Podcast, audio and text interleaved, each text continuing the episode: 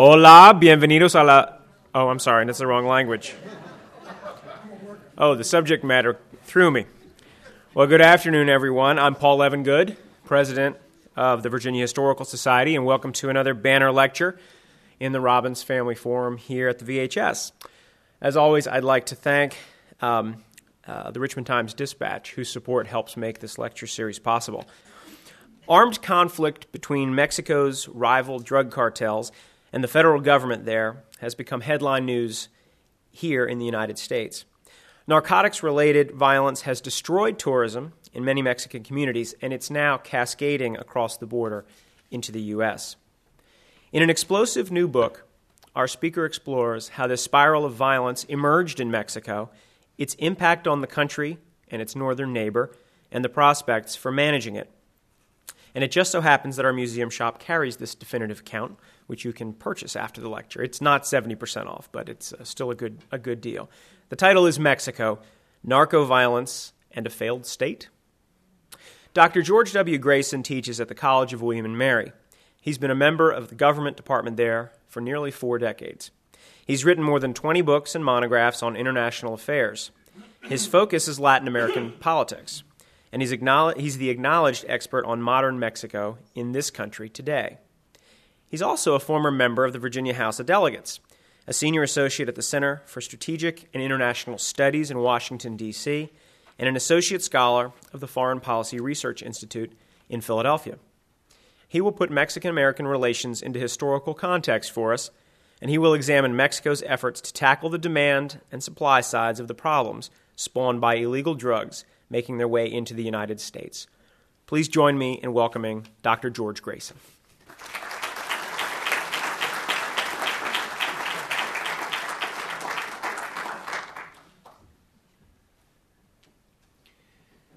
Thank you uh, very much, Paul, and, and I also want to thank Nelson Langford for helping to uh, organize this, uh, this event. Uh, I plan to speak briefly uh, because I know that there is so much erudition, wit, and intelligence in the audience that I want to leave time for your, uh, uh, for your questions. Uh, the mention of Robert E. Lee uh, reminds me of a story that I think Will Molineux, Will Molineux's in the center there, didn't quite make a book. You're lucky, lucky, uh, Will. Um, and I think it went something like this, and, and Will, you correct me. Uh, that it was um, 1865, Richmond was burning. There was only one major building left uh, on Bank Street, what's now Bank Street at the, uh, at the, uh, the bottom of Capitol Square. And uh, an apparition, a person appeared on the third floor of that building, and he was clearly going to commit suicide. And a crowd gathered underneath and said with one voice, Don't kill yourself in the name of the Lord. And he said, The Lord has forsaken me. Don't kill yourself in the name of your family. And he said, My family has left me. And finally, after much consultation, they said, Don't jump in the name of the general.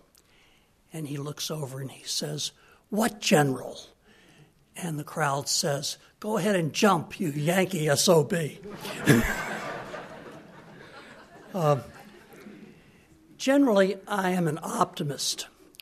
Uh, when Tiger Wood uh, tells me that he was just trying to check um, the fire hydrant at the end of his driveway, I'm sure he's, he was telling the truth.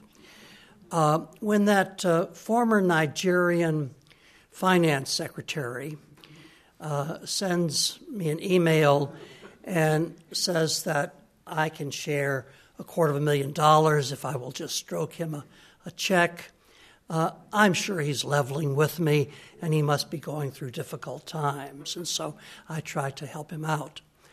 And um, I always fill out the Publishers Clearinghouse application because I know that Ed McMahon's successor is going to show up uh, at our doorway one day with a check the length of this hall, and I will be on Easy Street the rest of my life. Uh, despite this uh, general optimistic view of the world, uh, I'm extremely pessimistic uh, with regard to Mexico, and I share the pessimism of so many uh, of the 107.5 inhabitants of this uh, great country. Um, it was thought that when the PRI, which had governed the nation for 71 years, left power, lost the presidency in 2000, that there would be a uh, uh, major changes taking place with regard to corruption, with regard to efficiency, uh, with regard to education and health care. Uh, but uh, not only has the change not occurred, things have gotten worse. Uh, the current chief executive, uh, Felipe Calderon, uh, whom I've known for about 20 years, uh, as I was telling Queen Elizabeth yesterday, I hate name droppers. but, but he took office on uh, the 1st of, of December 2006. six months earlier, in a small town uh, in Michoacan. Here, um, a group of, of men entered a nightclub, the Sol y Sombra uh, nightclub, and they proceeded to take a plastic bag and they they ripped it open and they begin throwing human heads, human heads into the audience. How do you catch their duck? There you go. Oh, almost. Almost. Nonetheless, you can play for the Redskins.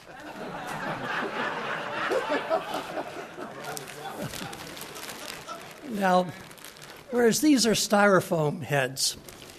Uh, in fact, the heads that they threw onto the dance floor uh, were heads that had been cut off of their antagonist the day before uh, while these five men uh, were alive, and they used a chainsaw to decapitate them. This is a group known as La Familia the family were the perpetrators of this violence. And there had been a love triangle involving a woman who worked at this sleazy nightclub. And the, fami- the family, La Familia, uh, decided they would have their own trial. Uh, they identified these individuals, and you can see by the scowls on their face that they're no goodniks. Uh, they identified these individuals as the culprits. Uh, and as a result, uh, they executed them summarily and took their heads and threw them on the dance floor. Um, this was to make a statement that we are the meanest, uh, leanest, most dangerous drug cartel in Michoacan.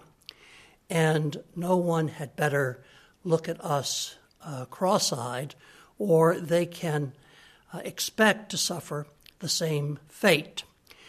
Uh, this La Familia movement has a messianic impulse. Uh, that is, they believe that they're doing the Lord's work. And they want to eliminate methamphetamine consumption in Michoacan. Uh, they also want to protect uh, women and children, uh, but in the process, they have adopted the most horrendous, the most grotesque uh, tactics that you can imagine. And there are copycats that have tried to emulate them. And at one point, uh, nine soldiers uh, were killed and decapitated, and their bodies lined up as the various cartels vie for um, the reputation of being the most savage force uh, in the country. And I would tell you that these cartels have a presence north of the Rio Grande in 252 cities, that Atlanta has become a drug hub, much like Miami was uh, in the 90s or LA was in the earlier part of this, uh, of this century. Um, Raleigh uh, is another um, place where you find a strong presence of the cartels, as you do in, in Birmingham. Now, to be a little bit less formal, I think I'll take off this, uh, this jacket and didn't fall that time. I was, here once before and, um, and come down and try to talk to you about Mexico's evolution um, and why I think that it is a, uh, a challenge worthy of Sisyphus uh, to try to win a war against drugs. Sisyphus, you'll remember in Greek uh, lore, uh, was condemned to roll a huge rock up a hill. And every time you would get near the crest of the hill, the rock would roll back. Uh, and that is more or less what's happening with regard to Mexico. Um, a history lesson far too brief for uh, this distinguished institution is that when the PRI, the Institutional Revolutionary Party, how you can institutionalize a revolution, I'm not sure, but I think Larry Wetzel will be able to tell us as a VMI as a VMI graduate. Uh, but the PRI had developed a triangle, and you had the president at the top. But he wasn't just the president; he was el jefe máximo. Now, I know you're going to get credit for your Spanish classes by coming to this talk. So, Jefe Maximo. Ready? Uh, uh, Mary, help us now. El Jefe Maximo. Jefe Maximo. See, your, your Spanish is, uh, is uh, moving uh, way ahead. Uh, the president had enormous powers. Uh, these were meta-constitutional powers. Um, for example, the Mexicans did not go through the trauma of having primary elections or having conventions or having firehouse meetings when they selected the candidates, especially the presidential candidate. They used their big finger, the president's big finger, el, de, el, el dedo, and so the big finger was El Dedazo. And so the president, the incumbent president, who could not ever, ever, ever run for reelection, would um, uh, decide after consulting with the leaders in the PRI uh, who the next president should be. And uh, he would uh, announce two. Tú eres el próximo presidente. You are the next president. And with that announcement, everybody would get on the bandwagon and support, what's your name, please? Randy. And support Senor Randy uh, as El Próximo Presidente. So you had this top down control. Uh, you have the single party, so you don't have to worry about losing elections. Uh, any elections that the PRI lost was because the PRI allowed minor parties, some of which they created, to win, to try to give the cosmetic effect that this was a plural system. And then there was ISI, which is import substitution industrialization, and that meant that you threw up a high wall of protectionism around the nation, and then you invited domestic entrepreneurs and foreign entrepreneurs to invest and uh, many American firms took advantage of the uh, um, ISI. And so, uh, within the course of about 20 years after World War II, Mexico became a growing industrial economy. They wanted to diversify and not just be uh, earning foreign exchange from oil, gold, their beaches, and so forth. Um, and the ISI was a godsend for a political machine because it meant that you could reward the faithful with jobs. You needed hundreds of thousands of people to decide tariff rates to protect the economy, uh, to decide where railroads would be built in order to uh, benefit the investors, uh, to decide uh, on tax breaks for those who are willing to make capital investments in Mexico. And so the economy flourished uh, for about 30 years after World War II. It was uh, the, uh, uh the favored uh, uh, Cinderella in a third world that was filled with ugly stepsisters. However, um, the ISI lasted too long, and the firms there became monopolies. And the monopolies, of course, impeded the efficiency and productivity uh, of the country. And so finally, when, because of globalization in the 80s, they had to start considering tearing down some of these walls of protectionism, uh, they couldn't compete uh, because they were uh, producing, say, a toaster. Uh, and um, you would put the piece of bread in, and it might uh, uh, jump out, could bruise the side of your face, could put your eye out. Um, but it was the only toaster company in town, and they didn't do repairs. they didn't, didn't fix your eyes.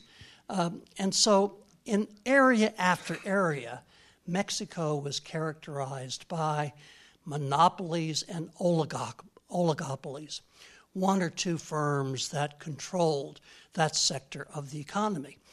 And regretfully, that is the same situation today. Uh, the second wealthiest man in the world is Carlos Slim. And Carlos Slim, Slim uh, controls telecommunications. Uh, when you go to Mexico, and I urge that you do, the resorts are quite safe, for example, um, don't make calls to the U.S. Uh, from the phone in your hotel room, or you will get a sticker shock that will knock your eyes out.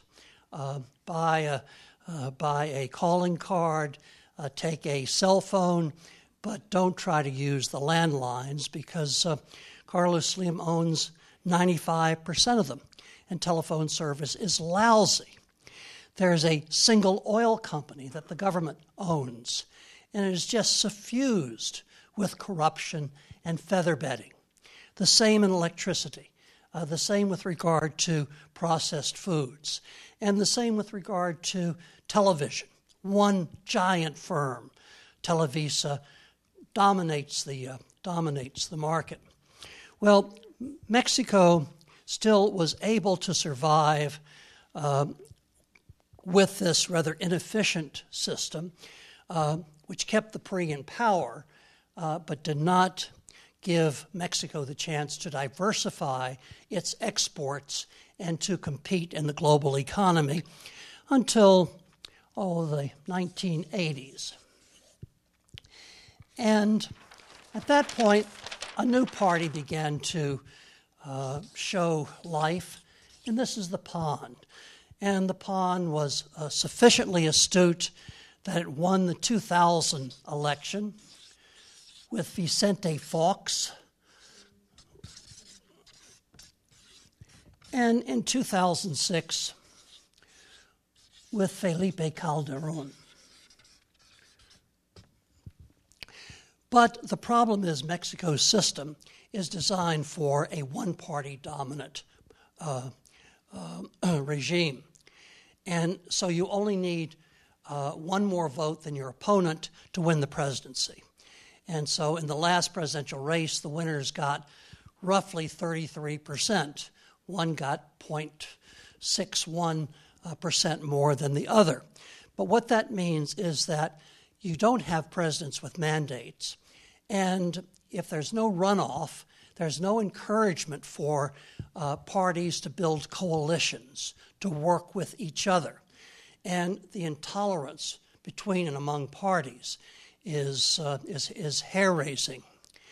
Um, also, at about this time, when the um, PAN came in, the PAN offered itself as um, uh, a clean, honest uh, party that would fight corruption. In fact, the PAN became uh, uh, captive of uh, corrupt practices also, and the PAN first won its uh, campaigns in um, in the northern areas, Baja California. You know about Tijuana, uh, Chihuahua, which has the highest murder rate in the country now, and uh, then they were successful in uh, Guanajuato, where Fox was from.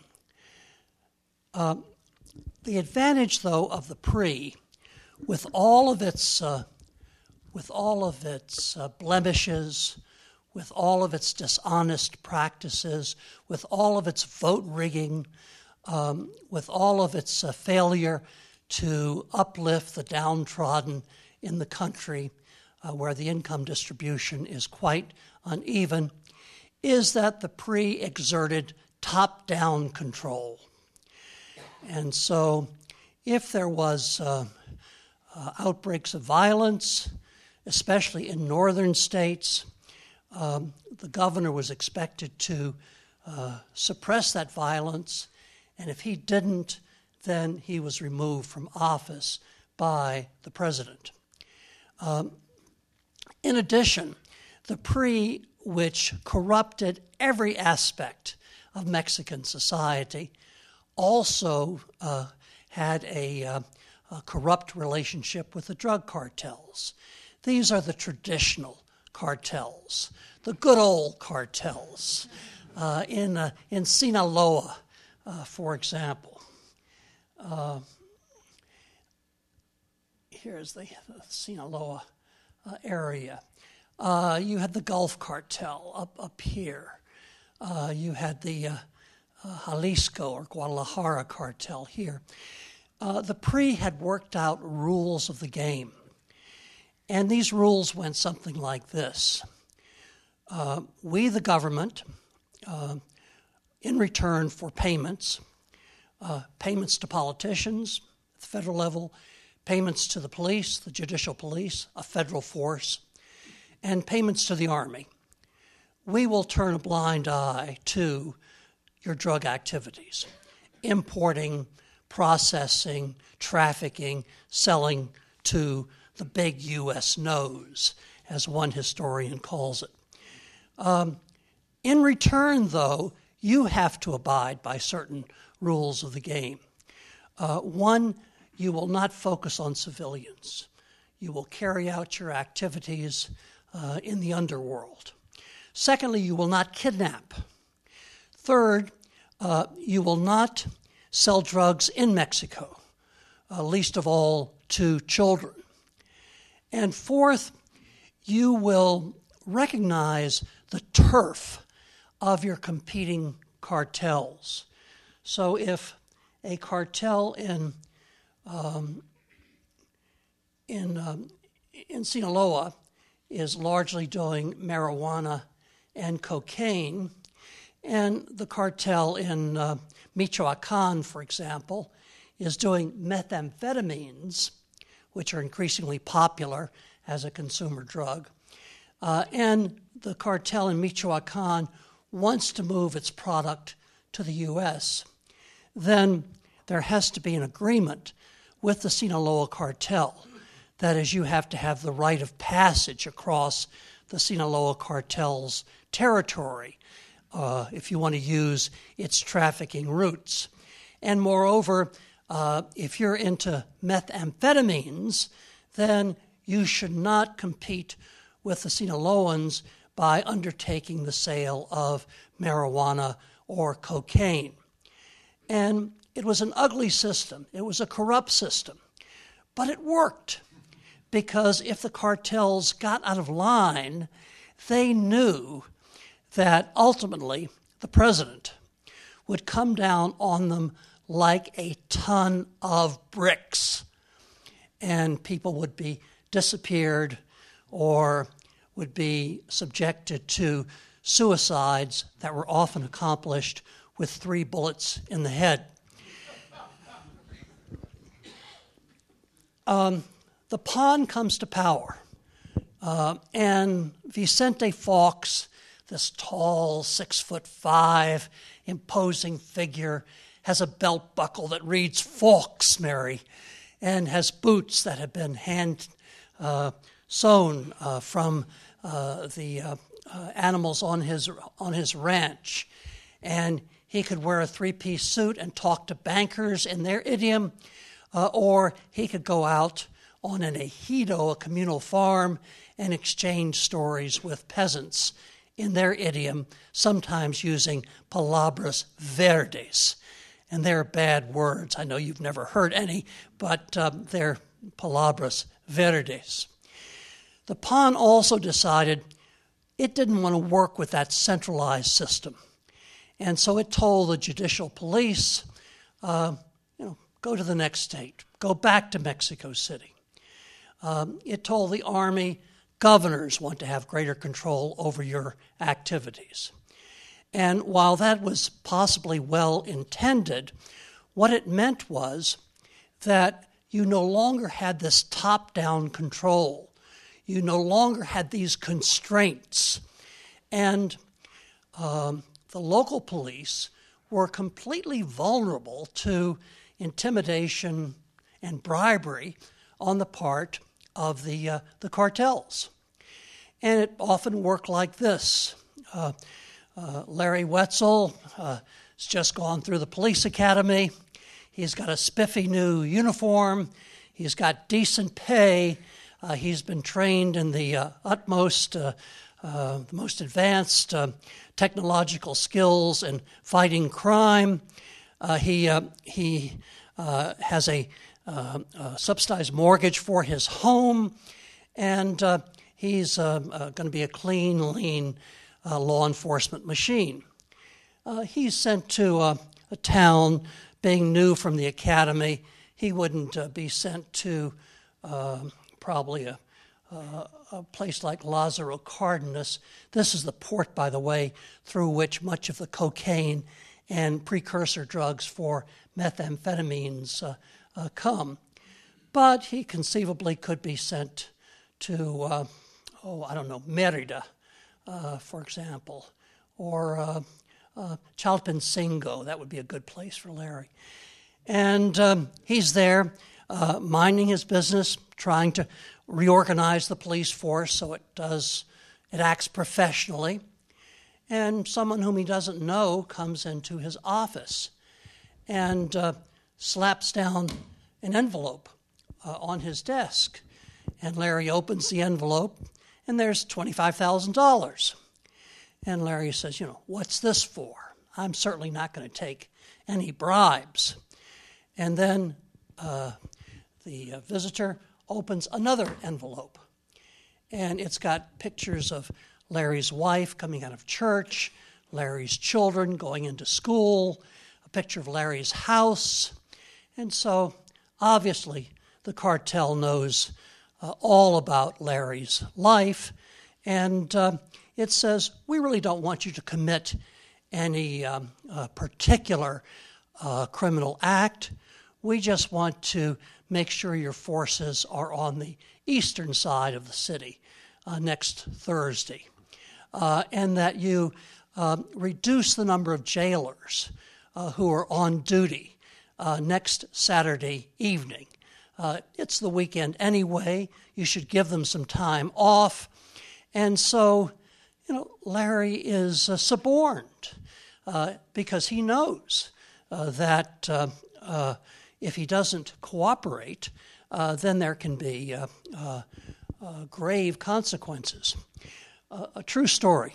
not that what I've said so far isn't true, but a, a more recent uh, uh, true story. Uh, one of the states that really is a narco state is Tamaulipas. Tamaulipas, uh, on the other side of the border, you've got places like uh, Brownsville, uh, sort of the, the Paris of the border. Um, but anyway, um, there was a, a, a magnate there who had a chain of stores and was quite wealthy and was part of the Tamaulipas establishment. His son was kidnapped.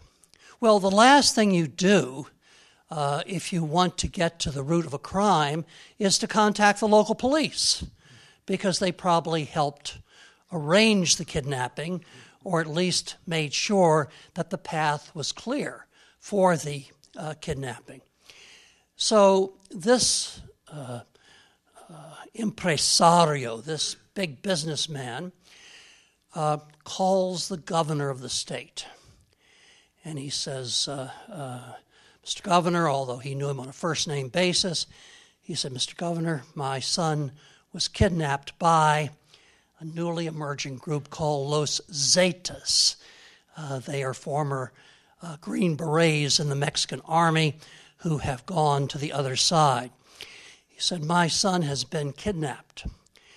If he's not returned to me in the next 24 hours, I'm going to come to the state capital, Ciudad Victoria, and I'm going to kill you. Um, guess what? Within 24 hours, the youngster was returned, and there was not a hair out of place on his head. Uh, the army is increasingly irate uh, that you have governors. And uh, I was in Mexico last month, and I would ask my friends, uh, who is an honest governor? Someone whom you would, uh, you know, leave your children with if you were going away for a long weekend. And uh, people were, you really had to think uh, because the governors have become uh, co opted by the cartels. And this occurs in state after state after state.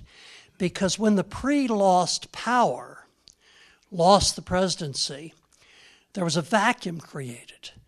And the president, the PAN presidents, have no longer been jefe maximos. But the governors live like maharajas uh, like feudal princes. And they have lots of money, they have control over the local police, uh, the legislators that are not bought, the state legislators that are not bought are rented. And uh, the governors have developed their own uh, pacts uh, with, the, uh, with the cartels. And the concern is that what's in Mexico doesn't stay in Mexico and we're finding more and more of the cartels, especially Los Zetas, recruiting Los Zetitos, the small Zetas, uh, who will serve as lookouts north of the border and will involve themselves as couriers and will help with the diversification of the drug activities. Because groups like La Familia, uh, those who chopped off the heads, and Los Zetas are not just involved in running drugs, uh, they're involved in extortion, uh, in kidnappings, uh, in smuggling illegal uh, immigrants into the United States, murder for hire, uh, bank robberies, and uh, a whole host of activities. for this reason, I'm increasingly pessimistic about Mexico's future. I don't now think that it's a failed state uh, because the cartels don't want to topple the state. If you topple the state, say if you assassinated the president, that would energize the army. Uh, that would uh, completely alienate the uh, nomenclatura, the establishment. That would uh, uh, run the risk of bringing U.S. forces into Mexico. But what they want to do is to form what uh, Clay, uh, Crane Brinton called dual sovereignty. That is, you've got the officially elected governments, and uh, parallel to them, you've got uh, a narco government. And often the narco government is stronger, uh, has more firepower, and certainly has more wealth than does the regularly constituted government. And so, what the cartels want is to be able to uh, increase their fortunes, which are uh, huge, Croesus like, and they want impunity from any kind of reaction from the army uh, or from the police. Uh, in conclusion, uh, I wanted to uh, indicate and really admit to you that in my, my callow youth, uh, I made the mistake of going to law school. Are there attorneys in here? Uh, you won't admit it, will you? Okay. Uh, I made the mistake of going to law school. And I, of course, wanted to do pro bono work to help the poor and the downtrodden. And I was green as grass, and so nobody was going to pay me to represent them anyway. uh, so, my first case, which the judge uh, gave me, uh, was a murder one case. And uh, the, uh, my client was accused of killing his wife. Um, but they never found the body. But the circumstantial evidence was overwhelming.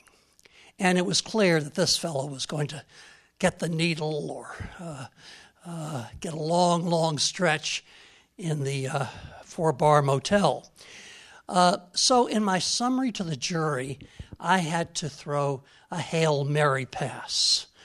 Uh, my respects to all of you who are not of the Catholic faith, nor am I. But anyway, he had th- I had to throw a Hail Mary pass. And so I approached the jury, these 12 fair minded, open minded people. And I said, Ladies and gentlemen of the jury, watch that door. Watch that door, because within the next minute, the alleged victim of the crime is going to walk through that door, and you will have to exonerate my client. They all looked. In fact, some people who weren't even in the jury looked. And after about 15 seconds, I said, I have to apologize to you. I fibbed to you. Uh, nobody is going to walk through that door.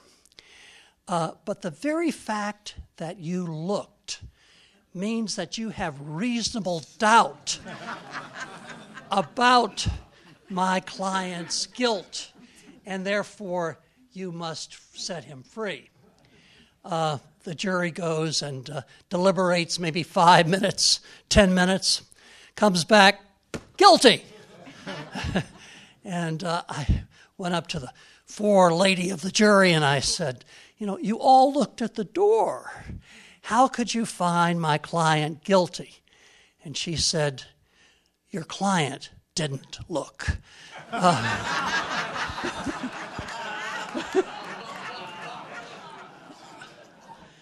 um, well, maybe if we keep looking, we will find something to be optimistic about, or that uh, comments or questions from the audience can uh, help me to um, change my current glasses into rose colored glasses. Yes, sir. Uh, what about the idea that uh, the United States created the whole problem with the war on drugs? Uh, well, the war on drugs has been an, absolute disaster. I mean, it's it's uh, uh, not, not, not as successful as our pacifying Afghanistan, but um, anyway, uh, we're spending two thirds of our budget on interdiction, on, uh, uh, on supply. The focus should be on demand. We are consuming now 80% of the drugs that are grown in or passed through uh, Mexico. And so we should be doing uh, much more in the way of advertising. Remember that scrambled egg ad a few years ago? Uh, more with regard to education in schools, more with regard to treating the drug problem as a health question. And I think, as so many, now I guess it's 13 states are doing, moving to decriminalize uh, the possession and use of small amounts of uh, drugs for medicinal purposes, and I think that's going to increase. When there is up to $50 billion uh, being uh, uh, generated, uh, and when there is such a demand for a product, you are not going to be able to stanch that demand. Um, we went through a period called uh, prohibition. You're too young to remember it. But um, uh, uh, prohibition was a, a, good idea. You had the churches, you had the Baptists and the bootleggers, both uh, working for prohibition. And maybe there was a slight decrease in, uh, uh, in, in some liver diseases, but by and large, there was so much money to be made in bootlegging that uh, crime exploded. And if you can take the huge amounts of money out of the drug trade, it's not a panacea because the cartels will move into other areas, uh, but uh, you, are you're more likely to uh, cut away sharply at that 30, 40, 50 billion dollars. So I think our uh, war on drugs has been a um, disaster. And uh, I think we're continuing that disaster with things like the Merida Initiative. And we have microphones for you, I see.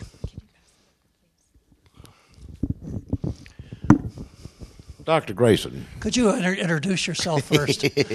Dr. Grayson, I am uh, better known to you as Reddy Kilowatt. I spent thirty uh, some years as a chief lobbyist for the power company, so I've uh, known George I, for a long I have time. The bruises and sores and so forth to, to, prove it. Prove it. Um, I'm interested with your cartels. How many cartels are there actually in Mexico? Um, there are about a half dozen major ones. Okay. Then do they get together and say, guys, wait a minute now, there's six of us.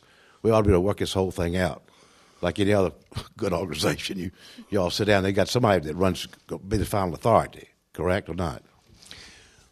Um, when the PRI was in power, you had the deals cut because the PRI was the enforcer ultimately, or the government, same as the PRI, was the enforcer. Um, and what the PRI hopes, because it's likely to recapture the presidency, Steve, in 2012, what the PRI thinks it can do is to go back to those old rules of the game. But the uh, La Familia makes up its rules as it goes along. Los Zetas uh, aren't bound by any current or potential rules. And so, yes, there are ad hoc agreements that take place, and uh, uh, but uh, because the uh, leadership of the cartels is evolving, uh, and because you have disputes that often uh, explode within cartels, uh, the, uh, the, the agreements are typically short lived, unlike the days of the PRI, where they could really knock heads together if the rules weren't followed. Uh, in the back, well,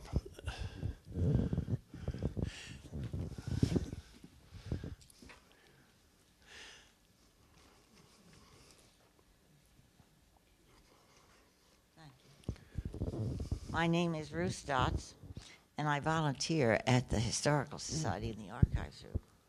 I'm, I'm playing hooky from the Archives Room to hear you. I would like to know they talk about decriminalizing uh, narcotics. But you can be a social drinker. I mean, I don't know how you compare it to prohibition. You can be a social drinker and it doesn't harm you. What I don't know, can you, are drugs innately harmful to the human? I mean, can you take, does anybody take a small amount of drugs and it doesn't harm them? Can you tell me something about the qualities of drugs and its what it does to human beings. you know, um,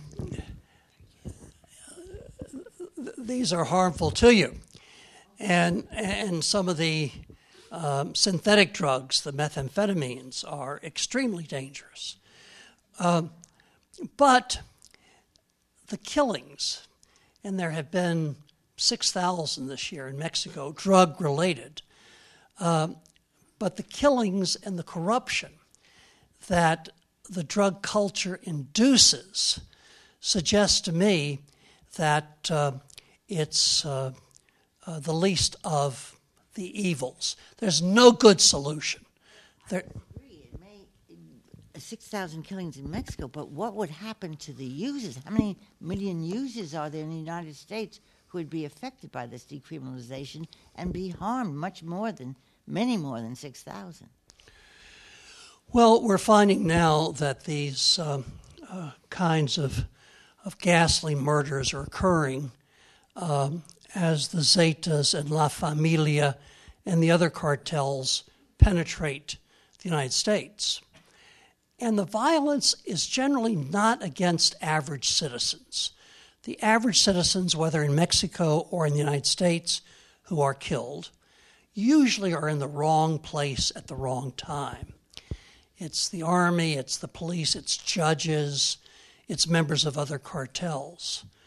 Um, but the incredible amount of money that can be made from conducting the current approach uh, of trying to um, stymie uh, supply, um, I don't think is going to work uh, as long as you have a product that people want and that people are willing to pay a high price for. I think if you take that um, that profit margin out of the drug trade, that you should certainly be able to reduce it. Now, with regard to something like uh, uh, marijuana, uh, from what I'm told, um, uh, I've never inhaled or even even tried to smoke it, and and none of my students at the College of William and Mary have either. uh, but um, I mean, the danger of, of, of, marijuana is that it might lead to addiction to something uh, something addictive, like uh, like tobacco.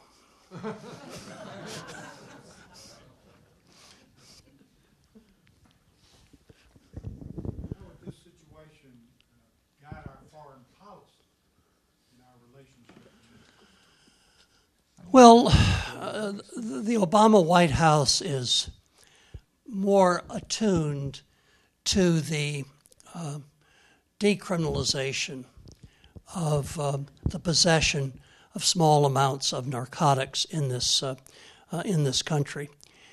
Uh, they um, have allowed now 13, maybe 14 states to sell medicinal marijuana over the counter or uh, in prescribed state stores. Part of that is just recognizing reality. Part of it is that the governments want to generate funds uh, from the sale of now controlled substances. But uh, uh I think that the intrusion, the incursion of the cartels into the United States represents a far greater threat to the well being of Main Street Americans than does the Taliban um, or Afghanistan, especially because if you're able to put pressure on the Taliban, it goes into neighboring Pakistan. So I think we've largely neglected uh, bilateral relations, and we have been extremely patronizing of Mexico uh, to the uh, degree that we say, oh, you poor little Mexicans, uh, what can we do to help you? Uh, when in fact, Mexico is a powerhouse of wealth. It's got gold, silver, oil, natural gas, marvelous beaches, uh, museums, uh, historical, well, um, archaeological sites, uh, lovely mountains, fisheries. It's got the 12th largest industrial capability in the world. Um, and uh, yet, for example, the Mexicans uh, pay only about 11% of GDP in taxes. Um, that's half what the U.S. pays. That's a third of what Canada pays.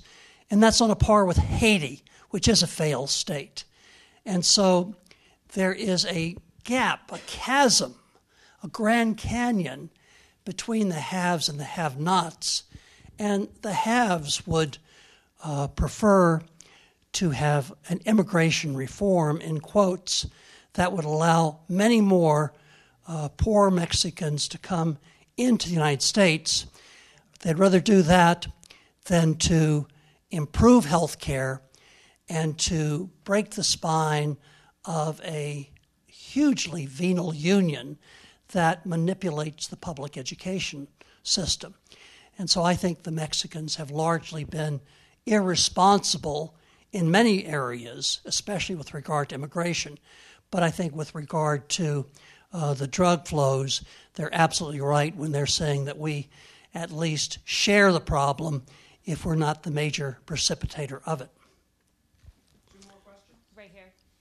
Uh, Dr. Grayson, could you comment on whether or not in Richmond we have a problem in terms of Mexican cartels? I could not. Well, the reason I asked, I heard Maybe a somebody, somebody here may, may, may know.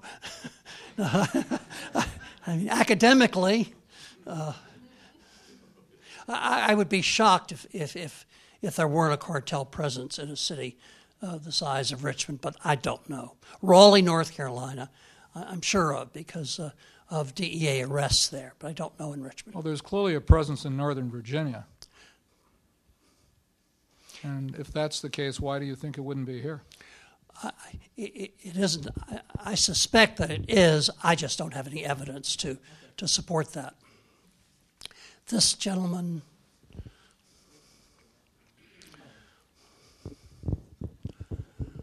I just wondered is there any cartel activity or drug activity in the southern part of Mexico? Does it affect Honduras and Guatemala?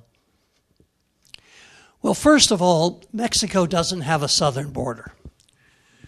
Um,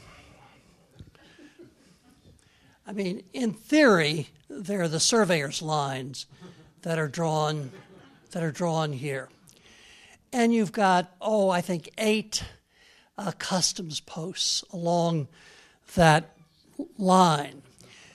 But there are at least 200 places where you can cross that border. It is an open sesame. And even if the U.S. were successful in stymieing drugs from Mexico coming into the U.S., and even if we were successful in stymieing the flow of, of uh, drugs coming from Afghanistan, their largest cash crop, um, the flows would still come through Central America. I mean, the reason that Mexico has become the superhighway for drugs is that in the late 80s, um, the DEA and the Coast Guard and other agencies were able to interdict Colombian flows uh, into Florida and the southeast um, of the United States. And so the Colombians looked for another route. And they have chosen either onshore or they have little, what they call submarines, although the boats are barely out of the water in which they come up the shore and they use Lázaro Cárdenas as one of the major uh, facilities to offload their drugs. Manzanillo uh, is another, Mazatlan. Um, so, uh, yes, I mean, the, uh, and Guatemala is a failed state. Uh, Honduras is probably uh, close to a failed state, although it's dominated U.S. foreign policy in the last two months, which I think is a uh, a missetting of priorities. Um, but yes, you've got everything, um, all kinds of criminal activity. And what the problem is, in part, is that, say, in Tapachula, you can stand on the bridge there. the, the and watch the Suchiate River flow by, and you see people crossing back and forth. Uh, the toll is now a dollar, and this is for a truck tire uh, with a piece of uh, of uh, plywood on top of it. But nobody's asking for credentials. You go across the border into Guatemala, um, and what you find is large parking lots full of cars with U.S. license tags that are out in the open, and they're there to be chopped and uh, and and re resold. So, I mean, this is an area uh, that is deteriorating uh, economically and socially, and the Guatemalan army is able to keep uh, uh, maybe one helicopter in the air on a good day. Uh, so the, the, problems are going to uh, uh, affect Central America uh, as well as Mexico and the United States.